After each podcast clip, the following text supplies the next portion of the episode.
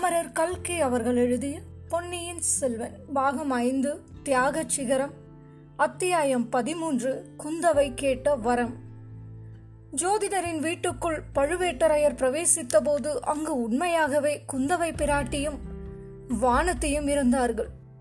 ஈழத்து ராணியை பொழுது விடிந்ததும் காணாததிலிருந்து குந்தவையின் மனம் அமைதியை இழந்துவிட்டது. அதே சமயத்தில் பூங்குழலியும் காணாமல் போனது அவளுடைய கலக்கத்தை அதிகமாக்கிற்று. முதன் மந்திரி அனிருத்தரை பார்க்கச் சென்றார் அச்சமயத்தில் அங்கே அருள்மொழி சோழனை பற்றி செய்தி வந்திருந்தது. நாகைப்பட்டினத்தில் அடித்த புயலின் காரணமாக அவன் வெளிப்பட நேர்ந்தது என்றும் திரளான மக்கள் கூடி அவனை வெற்றி முழக்கத்துடன் தஞ்சைக்கு அழைத்து வருகிறார்கள் என்றும் அறிந்தாள். குந்தவையின் பரபரப்பு எல்லையை கடந்துவிட்டது. இதனால் ஏதோ விபரீதம் வரப்போகிறது என்று கருதினார் பொன்னியின் செல்வனை வழியில் சந்தித்து பேசி தஞ்சையில் நடந்ததையெல்லாம் தெரிவிக்க வேண்டும் என்று விரும்பினாள். அவன் பெரும் ஜனக்கூட்டம் புடைசூழ தஞ்சை கோட்டையில் பிரவேசிக்க விரும்பினான். பழுவேட்டரையரின் படை வீரர்கள் அவனை தொடுத்து நிறுத்த முயல்வார்கள். இதற்கிடையில் பூதி விக்ரமகேசரி தென் பிரதேசத்து படைகளுடனே கொடும்பாலூர் வரைக்கும் வந்துவிட்டார் என்று தெரிய வந்திருந்தது. இரண்டு படைகளும் தஞ்சைக்கு அருகில் மோதிக்கொள்ளும்படி நேரலாம். அதனால் தந்தையின் உள்ளம் புண்படும் என்பது நிச்சயம். அதனால் அவருடைய உயிருக்கே அபாயம் நேர்ந்து விடலாம். மேலும் என்னென்ன விளையுமோ யாருக்கு தெரியும்? புயற்காற்றின் காரணமாக குடிமக்களின் உள்ளங்கள் கொந்தளித்துக் கொண்டிருக்கின்றன. ஏதாவது ஒரு வியாஜம் ஏற்பட வேண்டியதுதான். சோழ நாடே அழியும்படியான பெரும் உள்நாட்டு கழகம் மூண்டுவிடக்கூடும். பிறகு அதை நிறுத்துவது எப்படி? வந்த பின்னர் நிறுத்த முயல்வதை காட்டிலும் முன்னாலேயே தடுக்க பார்ப்பது அவசியம் அல்லவா இல்லாவிடில் இத்தனை காலமும் செய்த முயற்சியெல்லாம் வீணாகிவிடுமே. ஆதலின் அருள்மொழி சோழனை வழியிலே சந்தித்து பழையாறையில் சிறிது காலத்துக்கு நிறுத்திக் கொள்ள வேண்டும். கடம்பூரிலிருந்து பெரிய பழுவேட்டரையரையும் தருவிக்க வேண்டும். அருள்மொழிக்கு ராஜ்யம் ஆளும் ஆசை இல்லை என்பதை அவருக்கு தெரிவித்து அவருடைய சம்மதம் பெற்ற பிறகுதான் தஞ்சைக்கு அவனை அழைத்து போக வேண்டும். இவ்விதம் தனக்குள் சிந்தித்து முடிவு செய்து கொண்டு தந்தையிடம் கூட சொல்லிக் கொள்ளாமல் அன்னையிடமும் அனிருத்தரிடம் மட்டும் சொல்லிவிட்டு இணை பிரியாத வானதியையும் அழைத்து கொண்டு புறப்பட்டார். பழையாறைக்கு போகும் முன்பு குழந்தை ஜோதிடரை இன்னொரு தடவை பார்த்துவிட விரும்பினார். கவலை அதிகம் ஏற்படும் போது வருங்காலத்தை பற்றி ஜோதிடம் பார்த்து அறிய விரும்புவது மனித இயல்பு அல்லவா? வழக்கம் போல் அம்மன் கோவிலுக்கு அருகில் ரதத்தை விட்டுவிட்டு ஜோதிடர் வீட்டுக்குள் புகுந்தார் ஜோதிடரிடம் அவளுடைய கவலையை தெரிவிக்க தொடங்கி சிறிது நேரம் கூட ஆகவில்லை. அதற்குள் வீட்டு வாசலில் ஏதோ தடபுடல் நடைபெறும் சத்தம் கேட்டது. முக்கியமாக பழுவேட்டரையரின் ஹூங்காரம் அவளுக்கு ரோமாஞ்சனம் உண்டு பண்ணியது. அந்த மாதிரி கம்பீரமாக ஹூங்காரம் செய்யக்கூடியவர் பெரிய பழுவேட்டரையர் ஒருவர்தான். தடுக்க முயன்ற ஜோதிடரின் சீடனை தள்ளிவிட்டு பழுவேட்டரையர் உள்ளே வருவதாக காணப்பட்டது. அவர் எப்படி இங்கே வந்தார்? எதற்காக வருகிறார்? அதுவும் இந்த வேளையில். ஆஹா ஒருவேளை ஜோதிடம் கேட்கத்தான் வருகிறார் போலும். அவர் ஜோதிடருடன் பேசுவதை கேட்டால் ஒருவேளை அவருடைய மனதில் உள்ள எண்ணங்கள் தெரியக்கூடும். ராஜ்யத்துக்கும் ராஜகுலத்துக்கும் பெரிய நெருக்கடி நேர்ந்திருக்கும் இச்சமயத்தில் பெரிய பழுவேட்டரையரின் மனப்போக்கு தெரிந்தால் எவ்வளவோ சௌகரியமாயிருக்கும். அதை தெரிந்து கொள்ள இப்போது ஒரு சந்தர்ப்பம் நேர்ந்திருக்கிறது.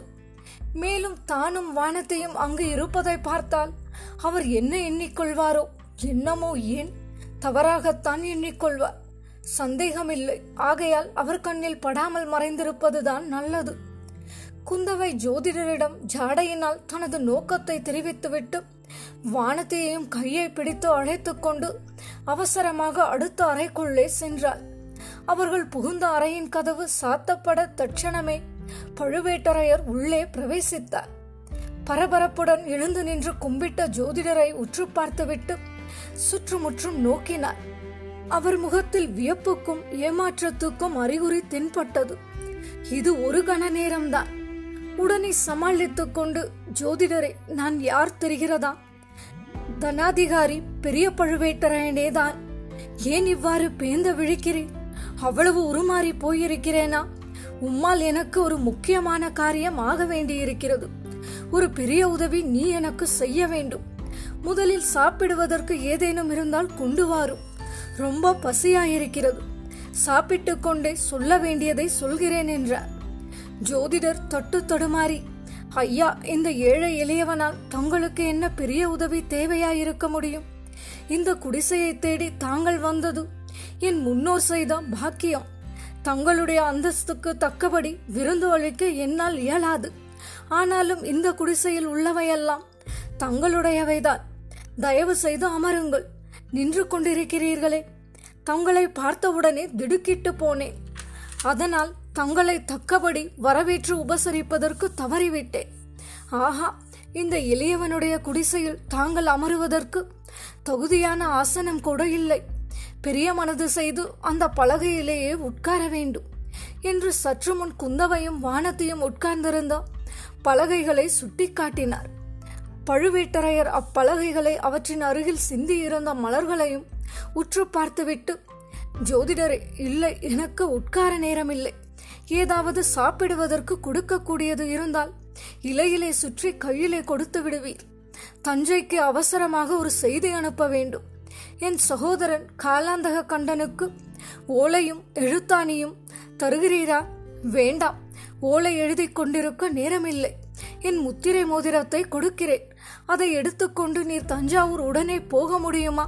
அல்லது வாசலில் நின்றானே உமது சீடன்? நல்ல தடியனாக இருக்கிறார். அவனை அவசரமாக அனுப்ப முடியுமா என்று கேட்டார். தங்கள் கட்டளை எதுவோ அப்படியே செய்கிறேன். நானும் என் சீடனும் இரண்டு பேரும் வேண்டுமானாலும் போகிறோம். ஆனால் தனாதிபதி பெரிய மனது செய்து சிறிது நேரம் இந்த ஏழையின் குடிசையில் அமர்ந்து இந்த எளியவன் அளிக்கும் அமுதை தாங்கள் அருந்திவிட்டு போக வேண்டும். ஜோதிடரை எதற்காக உம்மை ஏழை என்றும் எளியவன் என்றும் அடிக்கடி சொல்லிக் கொள்கிறேன்? உம்முடைய வீட்டை தேடி அரசர்களும் அரசிலம் குமரிகளும் அடிக்கடி வருவது உண்டு என்று கேள்விப்பட்டிருக்கிறேன். நான் ஒருவனே உம்மிடம் ஜோதிடம் கேட்க வராதவன். அது தவறு என்பதை உணர்ந்து கொண்டேன். ஒருவேளை உம்மிடம் கேட்டிருந்தால் இம்மாதிரி பயங்கர விபத்துக்கள் ஏற்படாமல் இருந்திருக்கலாம். ஐயா தங்கள் மொழிகள் எனக்கு பெரிதும் கவலையை தருகின்றன. என்ன விபத்து நேர்ந்தது? தங்களை இந்த கோலத்தில் பார்த்ததும் நான் திடுக்கிட்டது சரிதான். புயலிலும் வெள்ளத்திலும் சிக்கிக் கொண்டீர்களா கொள்ளிடம் உடைப்பு எடுத்துக்கொண்டது என்று கேள்விப்பட்டேன். ஒருவேளை அதனால் தனாதிபதி பழுவூர் இளையராணி சௌக்கியமாயிருக்கிறார்கள் அல்லவா என்று ஜோதிடர் கேட்டது பழுவேட்டரையர். பயங்கர துணியில் சிரித்தார். இல்லை இல்லை பழுவூர் இளையராணிக்கு ஒன்றும் நேரவில்லை. அவள் கொள்ளிடத்தில் முழுகி செத்துப் போய்விடவில்லை. இதுவரையில் கடம்பூர் அரண்மனையில் சௌக்கியமாகவே இருக்க வேண்டும். ஆனால் அந்த சண்டாளி நாளை இந்த நேரம் வரையில் உயிரோடு இருப்பாளா என்று நான் சொல்ல முடியாது. ஜோதிடரை நீர் சொல்ல முடியுமா? ராஜ குடும்பங்களை சேர்ந்தவர்கள் எல்லோருடைய ஜாதகங்களும் உம்மிடம் இருப்பதாக கேள்விப்பட்டிருக்கிறேன். அது உண்மையா? நந்தினியின் ஜாதகம் நான் கிழவயதில் அறிவு கெட்டு மனது கொண்ட மோகினி பேயின் ஜாதகம் இருக்கிறதா? ஜோதிடர் மேலும் பதறி போனவராய் தனாதிபதி இது என்ன சொல்கிறேன் என்னை சோதனை செய்கிறீர்களா? இளையராணியின் ஜாதகம் என்னிடம் இல்லை அவர் பிறந்த நாளும் வேலையும் தாங்கள் தெரிவித்தால் ஜாதகம் கணிக்க முடியும் என்றார். வேண்டாம் வேண்டாம். நந்தினியின் ஜாதகத்தை நானே கணித்துக் கொள்வேன். அவளுடைய ஆயுளை நானே என் கையினாலேயே முடிவு கட்ட தீர்மானித்து விட்டேன். மற்றவர்களுடைய ஜாதகத்தை பற்றி தெரிந்தால் சொல்லுங்கள். சக்கரவர்த்தியின் ஆயுர்பலம் எப்படி இருக்கிறது? ஆஹா தலையை அசைக்கிறீர். நீர் சொல்ல மாட்டீர் உம்மை நான் சோதிப்பதாகவே எண்ணுவீர். அல்லது உம்முடைய ஜோதிட சாஸ்திரம் எல்லாமே வெறும் புரட்டோ என்னமோ. யார் கண்டது? ஜோதிடரே ஜாதகம் ஒரு புறம் இருக்கட்டும். சில காலமாக வானத்தில் தோன்றிக் கொண்டிருந்த தூமகேது இன்று காலையில் வானத்திலிருந்து பூமியில் விழுந்து மறைந்ததே. அது உமக்கு தெரியுமா? தெரிந்தால் அதன் பொருள் என்ன என்று சொல்லக்கூடுமா? அது ஏதேனும் பெரிய உற்பாதத்தை குறிப்பிடுகிறதா? சக்கரவர்த்திக்கோ அவருடைய மக்களுக்கோ நேரப்போகிற விபத்தை குறிப்பிடுகிறதா? இதை கூட நீர் சொல்ல மறுப்பதாயிருந்தால் உம்முடைய ஜோதிடம் வெறும் புரட்டுத்தான். தனாதிபதி அப்படி முடிவு கட்ட வேண்டாம். ராஜாங்க சம்பந்தமான காரியங்களில் ஜோதிடம் பார்க்கக்கூடாது என்பது எங்கள் தொழிலின் பரம்பரை மரபு. இன்று காலையில் தூமகேது விழுந்ததை நான் கண்ணால் பார்க்கவில்லை. ஏதோ ஜெகஜோதியான வெளிச்சம் தோன்றியதைக் கண்டு ஆச்சரியப்பட்டு உடனே எழுந்து வெளியில் சென்று பார்த்தேன் சில நாளாக வால் குறுகி வந்து கொண்டிருந்த தூமகேதுவை காணவில்லை. தூமகேது தோன்றுவதும் விழுவதும் அரச குலத்தினருக்கு அதிர்ஷ்டத்தை குறிப்பிடுவதாக சொல்வார்கள். ஆனால் அது ஜோதிட சாஸ்திரத்தை சேர்ந்தது அல்ல. ஜனங்களின் தொன்று தொட்ட நம்பிக்கை. அதில் எனக்கு அவ்வளவாக நம்பிக்கை கிடையாது. இன்று காலையில் கூட சக்கரவர்த்தி சௌக்கியம் என்று தெரிந்து கொண்டிருக்கிறேன். அது நமது அதிர்ஷ்டம்தான். இன்று இரவு சக்கரவர்த்திக்கு ஒன்றும் நேரிடாமல் இருக்க வேண்டும். நாளை வரையில் அவர் சும்மா இருந்தால் அப்புறம் கவலை இல்லை. பொன்னியின் செல்வனை பற்றி ஏதேனும் தெரியுமா? நேற்று இரவு வெகு நேரத்துக்கு பிறகு இளவரசர் திருவாரூர் வந்து சேர்ந்திருப்பதாக கேள்விப்பட்டேன். தனாதிபதி பதினாயிரம் லட்சம் மக்கள் அவரை சூழ்ந்து வந்து கொண்டிருக்கிறார்களா?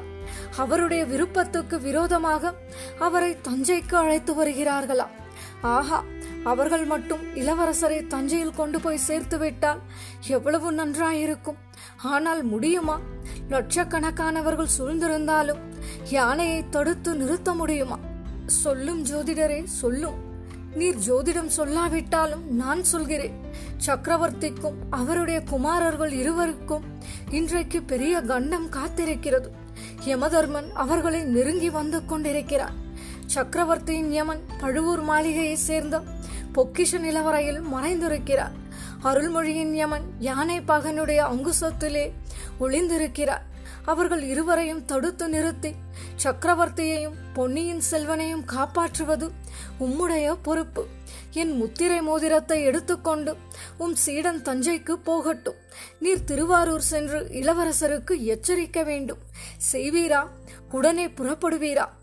ஜோதிடர் தத்தளித்து போனார் பழுவேட்டரையருக்கு சித்தபிரமை பிடித்து விட்டதா என்ற சந்தேகம் அவர் மனதில் தோன்றியது. ஆனால் அப்படியும் நிச்சயமாக சொல்வதற்கு இல்லை. கூறுவது எல்லாம் அறிவுக்கு பொருத்தமாகவே இருக்கிறது. ஆத்திரத்துடனும் பரபரப்புடனும் பேசினாலும் உண்மையை சொல்கிறவராகவே தோன்றுகிறது. இந்த பேச்சையெல்லாம் இளைய பிராட்டியும் கேட்டுக்கொண்டிருப்பார் அவளுடைய கருத்தை தெரிந்து கொள்ள வேண்டும். எப்படியாவது இந்த கிழவரை இங்கிருந்து உடனே அனுப்பிவிட வேண்டும். துர்கா பரமேஸ்வரியின் அருளினால் தங்களுடைய கட்டளையை என்னால் இயன்றவரை நிறைவேற்றி வைப்பேன். இப்படி ஜோதிடர் கூறியபோது உள்ளே இருந்த பெண்கள் அணியும் பாத சிலம்பின் ஒளி கேட்டது. ஆஹா துர்கா பரமேஸ்வரி பாத சதங்கையை ஒழித்து அருள் புரிகிறார். இனி நான் கடம்பூருக்கு திரும்பலாம். இதோ புறப்படுகிறேன். தனாதிபதி பசியாயிருக்கிறது என்றீர்களே. இந்த எளியவன் வீட்டில் அமுது செய்துவிட்டு வேண்டாம் வேண்டாம். என் பசி தாகம் எல்லாம் பறந்து போய்விட்டன. நானும் கடம்பூருக்கு பறந்து போக வேண்டும். ஆலயத்துக்கு அருகில் ரதம் ஒன்று நிற்கிறது. அது யாருடையது? ஜோதிடரை அதை நான் எடுத்துச் செல்லப் போகிறேன். கொள்ளிடக்கரை சென்றதும் திருப்பி அனுப்பி விடுகிறேன். ஓடத்தை மட்டும் எடுத்துக்கொண்டு ஐயா அந்த ரதம் அந்த ரதம். என் பேரில் கருணை கூர்ந்து அதை எடுத்து போக வேண்டாம். ஜோதிடரே நீர் வீணாக கவலைப்படாதே. சோழ நாட்டின் பட்டத்து இளவரசருடைய உயிரை காப்பாற்றுவதற்காக நான் அந்த ரதத்தை எடுத்து போகிறேன். துர்கா தேவியே அதற்கு சம்மதம் தருவாள் மறுபடியும் பாதச்சிலம்பை ஒழிக்கச் செய்து தேவி அருள் புரிந்தால் சம்மதம் கிடைத்ததாக அறிந்து கொள்வேன். அதோ கேளும். இவ்விதம் பெரிய பழுவேட்டரையர் கூறிக்கொண்டிருக்கையில் இளைய பிராட்டி குந்தவை பக்கத்து அறையின் கதவு திறந்து கொண்டு லேசாக பாதச்சிலம்பு ஒழிக்க நடந்து வந்தார். பெரிய பழுவேட்டரையர் அவளை பார்த்து வியப்படையவில்லை. திடுக்குறவும் இல்லை. தாயே நான் யூகித்தது சரிதான். அடுத்த அறையில் நீ இருக்க வேண்டும் என்று கருதினேன். உன் முகத்தை பார்த்து பேசுவதற்கு எனக்கு தைரியம் இல்லை ஆகையினாலேயே உன் காதில் விழட்டும் என்று இவ்வளவு சத்தம் போட்டு பேசினேன். ஜோதிடரிடம் நான் சொன்னதையெல்லாம் கேட்டுக்கொண்டாய் அல்லவா? ஐயா மன்னிக்க வேண்டும். நான் செய்த பிழையை மன்னிக்க வேண்டும். இந்த வீட்டில் தாங்கள் திடீரென்று பிரவேசித்த போது தாங்கள்தான் என்பதை என்னால் நிச்சயமாக அறிய முடியவில்லை. அதனால் தங்களுடைய பேச்சை ஒட்டு கேட்கும்படி நேர்ந்தது. மன்னிக்க வேண்டும் என்றால் குந்தவை தாயே நான் உன்னை மன்னிப்பதற்கு ஒரு காரணமும் ஏற்படவில்லை. உன்னிடம்தான் நான் மன்னிப்பு கேட்க வேண்டும். மன்னிப்பு கோர தகுதியுடையவனா என்பது எனக்கு சந்தேகமாயிருக்கிறது. இன்று இரவுக்குள் கடம்பூர் சென்று பட்டத்து இளவரசருக்கு எதுவும் நேராமல் தடுத்தேனானால் உன்னிடம் மன்னிப்பு கோருவதற்கு நான் தொகுதி பெறுவேன். மூன்று வருடங்களாக இந்த கிழவனின் கண்கள் மோகாந்தகாரத்தினால் மூடியிருந்தன. என் கண்களை திறப்பதற்கு நீ எவ்வளவோ பிரயத்னம் செய்தாய். எத்தனையோ குறிப்புகள் சொன்னாய். ஒன்றும் என் காதில் ஏறவில்லை. என் சகோதரன் காலாந்தக கண்டனும் என் கண்களை திறக்க முயன்றான். அவன் முயற்சியும் பலிக்கவில்லை.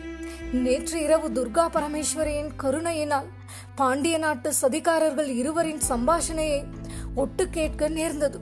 அதன் பலனாகவே உண்மையை அறிந்தேன். அந்த சண்டாலியை சதிகாரியை விஷநாகத்தை என் அரண்மனையிலேயே வைத்திருந்து பாலூட்டி சீராட்டி வளர்த்தேன். அவள் என்னை குல துரோகியாக்கினாள் ராஜ துரோகியாக்கினாள் சோழ நாட்டு பொக்கிஷத்தில் இருந்த பொருளை எடுத்து பாண்டிய நாட்டு சதிகாரர்களுக்கு கொடுத்தார். அந்த பாதகி நந்தினியை இன்று இரவு கழிவதற்குள் என் கையினாலேயே கொன்றால் ஒழிய என் நெஞ்சில் கொழுந்துவிடும் நெருப்பும் அணையாது. இவ்வாறு பழுவேட்டரையர் கூறி வந்தபோது அவர் சற்று எதிர்பாராத ஒரு காரியத்தை குந்தவை செய்தார். திடீரென்று அவர் காலடியில் விழுந்து வணங்கினார். பழுவேட்டரையர் இன்னது செய்வது என்று தெரியாமல் திகைத்து நின்றபோது இளைய பிராட்டி எழுந்து நின்று ஐயா எனக்கு ஒரு வரம் கொடுத்து அருள வேண்டும் என்றார். இளவரசி என்னை சோதிக்கிறாய் போல தோன்றுகிறது.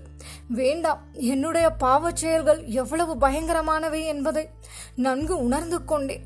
அவற்றுக்கு என்ன பிராயச்சித்தம் செய்து கொள்வது என்று யோசித்துக் கொண்டிருக்கிறேன். அதற்கு முன்னால் இன்றைய கண்டத்திலிருந்து சோழ குலத்தை சேர்ந்த மூன்று பேரையும் தப்புவித்தாக வேண்டும். உன் தந்தைக்கும் சகோதரர்களுக்கும் இன்று தீங்கு ஒன்றும் நேரிடாமல் இருக்க வேண்டும். அதற்கு எனக்கு உதவி செய். இன்று ஒரு நாள் போகட்டும்.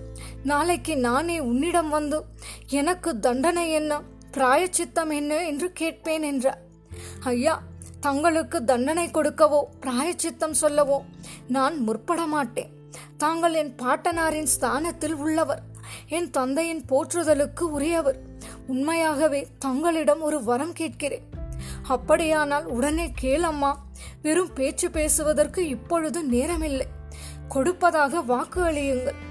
உனக்கும் உன் குடும்பத்துக்கும் நான் செய்துவிட்ட துரோகத்துக்கு நான் கொடுக்கக்கூடியது எதுவும் ஈடாகாது. நீ எது கேட்டாலும் கொடுக்கிறேன் சீக்கிரம் கேள். இளையராணி நந்தினி தேவியை தாங்கள் ஒன்றும் செய்வது இல்லை என்று வாக்கு அளிக்க வேண்டும். அதுதான் நான் கோரும் வரம். அம்மா இது என்ன விளையாட்டா? விளையாட இதுதான் சமயமா? என் முதுமை பிராயத்தில் நான் புத்தி கெட்டு போனது உண்மைதான். அதற்காக என்னை முழு பைத்தியக்காரனாக்கி விட பார்க்கிறாயா? அந்த சதிகாரிக்கு நான் தக்க தண்டனை கொடுக்காவிட்டால் மற்ற சதிகாரர்களை எப்படி தண்டிக்க முடியும்? என் கையினால் அவளை கொன்றுவிட்டுத்தான் மறுகாரியம் பார்ப்பேன். என் மனதில் உள்ளதையெல்லாம் சொல்லிவிட்டு இந்த கிழவனை அவளால் கடைசி வரையில் ஏமாற்ற முடியவில்லை என்பதை எடுத்து காட்டிவிட்டு அவளை என் வாளினாலேயே வெட்டி கொள்வேன். அதற்கு குறைந்த தண்டனை எதுவும் அவளுக்கு கொடுத்தால் நியாயம் செய்தவனாக மாட்டேன். அதற்கு பிறகு எனக்கு என்ன நியாயமான தண்டனை என்பதையும் யோசிப்பேன். போ உன் தந்தையையும் தம்பியையும் இன்று வரப்போகும் கண்டத்திலிருந்து காப்பாற்றுவதற்கு வேண்டிய பிரயத்னம் செய். செய்கிறேன் ஐயா. ஆனால் என் சகோதரியை பாதுகாக்கவும் முயற்சி செய்ய வேண்டாமா? இளையராணி நந்தினி என் சகோதரி அவருக்கு தாங்கள் என்ன தீங்கு செய்தாலும் அதுவும் சோழ குலத்துக்கு செய்த துரோகமாகும். பழுவேட்டரையர் எல்லை கடந்த திகைப்பில் ஆழ்ந்தார். நான் இன்னமும் கனவு கண்டு கொண்டிருக்கிறேனா? என்று அவர் உதடுகள் முணுமுணுத்தன. இல்லை தாங்கள் கனவு காணவில்லை. தாங்கள் காண்பதும் கேட்பதும் உண்மைதான். சிறிது யோசித்து பாருங்கள். பழைய சம்பவங்களை நினைத்து பாருங்கள். என் சகோதரன் அருள்மொழிவர்மனை காவேரியில் முழுகி போகாமல் ஒரு மாதரசை காப்பாற்றியது நினைவிருக்கிறதா? அவள்தான் இளையராணி நந்தினியின் தாயார். இளையராணியை தாங்கள் மனம் புரிந்து அரண்மனைக்கு அழைத்து கொண்டு வந்த நாளில் என் தந்தை நினைவிழந்து விழுந்தது நினைவிருக்கிறதா? இளையராணியின் அன்னையை காண்பதாக நினைத்து சக்கரவர்த்தி மூர்ச்சை அடைந்தார் அவள் இறந்து விட்டதாக வெகு காலம் எண்ணிக்கொண்டிருந்தார். ஆகையால் திடீரென்று இளையராணியை பார்த்ததும் ஞாபகத்தை இழந்தார். பழுவேட்டரையருக்கு வேறு சில சம்பவங்களும் நினைவு வந்தன. நள்ளிரவில் நந்தினியை அவர் சுந்தர சோழ சக்கரவர்த்தியின் முன்னால் கொண்டு போய் நிறுத்தியதும் அவளை கண்டு சக்கரவர்த்தி அலறியதும் அதற்கு நந்தினி கற்பித்து கூறிய காரணங்களும் அவருக்கு அப்பொழுது நினைவு வந்தன. தாயே நீ பேசுவது விளையாட்டு அல்ல என்பதை உணர்கிறேன். விதியின் விளையாட்டுத்தான் மிக விசித்திரமாயிருக்கிறது. இளையராணி உன் தமக்கை என்றால் ஆதித்த கரிகாலனுக்கும் அவள் சகோதரியாகிறாள். இந்த உறவு உனக்கு மட்டும்தான் தெரியுமா? இன்னும் யார் யாருக்கெல்லாம் தெரியும்? சக்கரவர்த்திக்கு தெரியுமா? சக்கரவர்த்தி இரண்டு நாளைக்கு முன்பு வரையில் என்னுடைய பெரியண்ணை இறந்து விட்டதாகவே எண்ணிக்கொண்டிருந்தார். முந்தா நாள் அந்த மூதாட்டி நேரில் வந்தபோது பேய் என்று எண்ணி விளக்கை விட்டு எரிந்தார். பிறகுதான் நம்பினார். அதை பற்றி கேட்கவில்லை அம்மா. இளையராணி தன் சகோதரி என்பது கரிகாலனுக்கு தெரியுமா? அவனுக்கு இதற்குள் தெரிந்திருக்க வேண்டும். எனக்கு அவன் வானர் குலத்து வீரர் ஒருவரிடம் ஓலை கொடுத்து அனுப்பியிருந்தான். அவரிடம் நான் சொல்லி அனுப்பினேன். ஆஹா வந்தியத்தேவன் வல்லவரையனை சொல்கிறாயா? ஆமையா அவன் கரிகாலனிடம் சொல்லியிருப்பான் என்று தோன்றவில்லை. சொல்லி இருந்தாலும் கரிகாலன் நம்பி இருக்க மாட்டான். எனக்கே நம்பிக்கை உண்டாகவில்லையே. அவன் எப்படி நம்புவான்?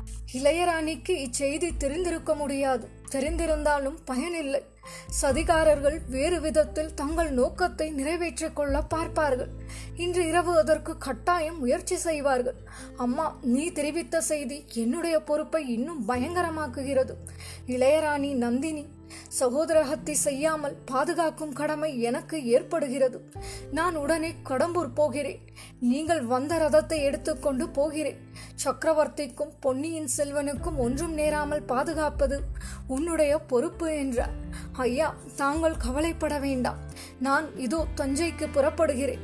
பழையாறையிலிருந்து வாகனம் தருவித்துக் கொண்டு போகிறேன். பொன்னியின் செல்வனை பற்றி சிறிதும் கவலைப்பட தேவையில்லை.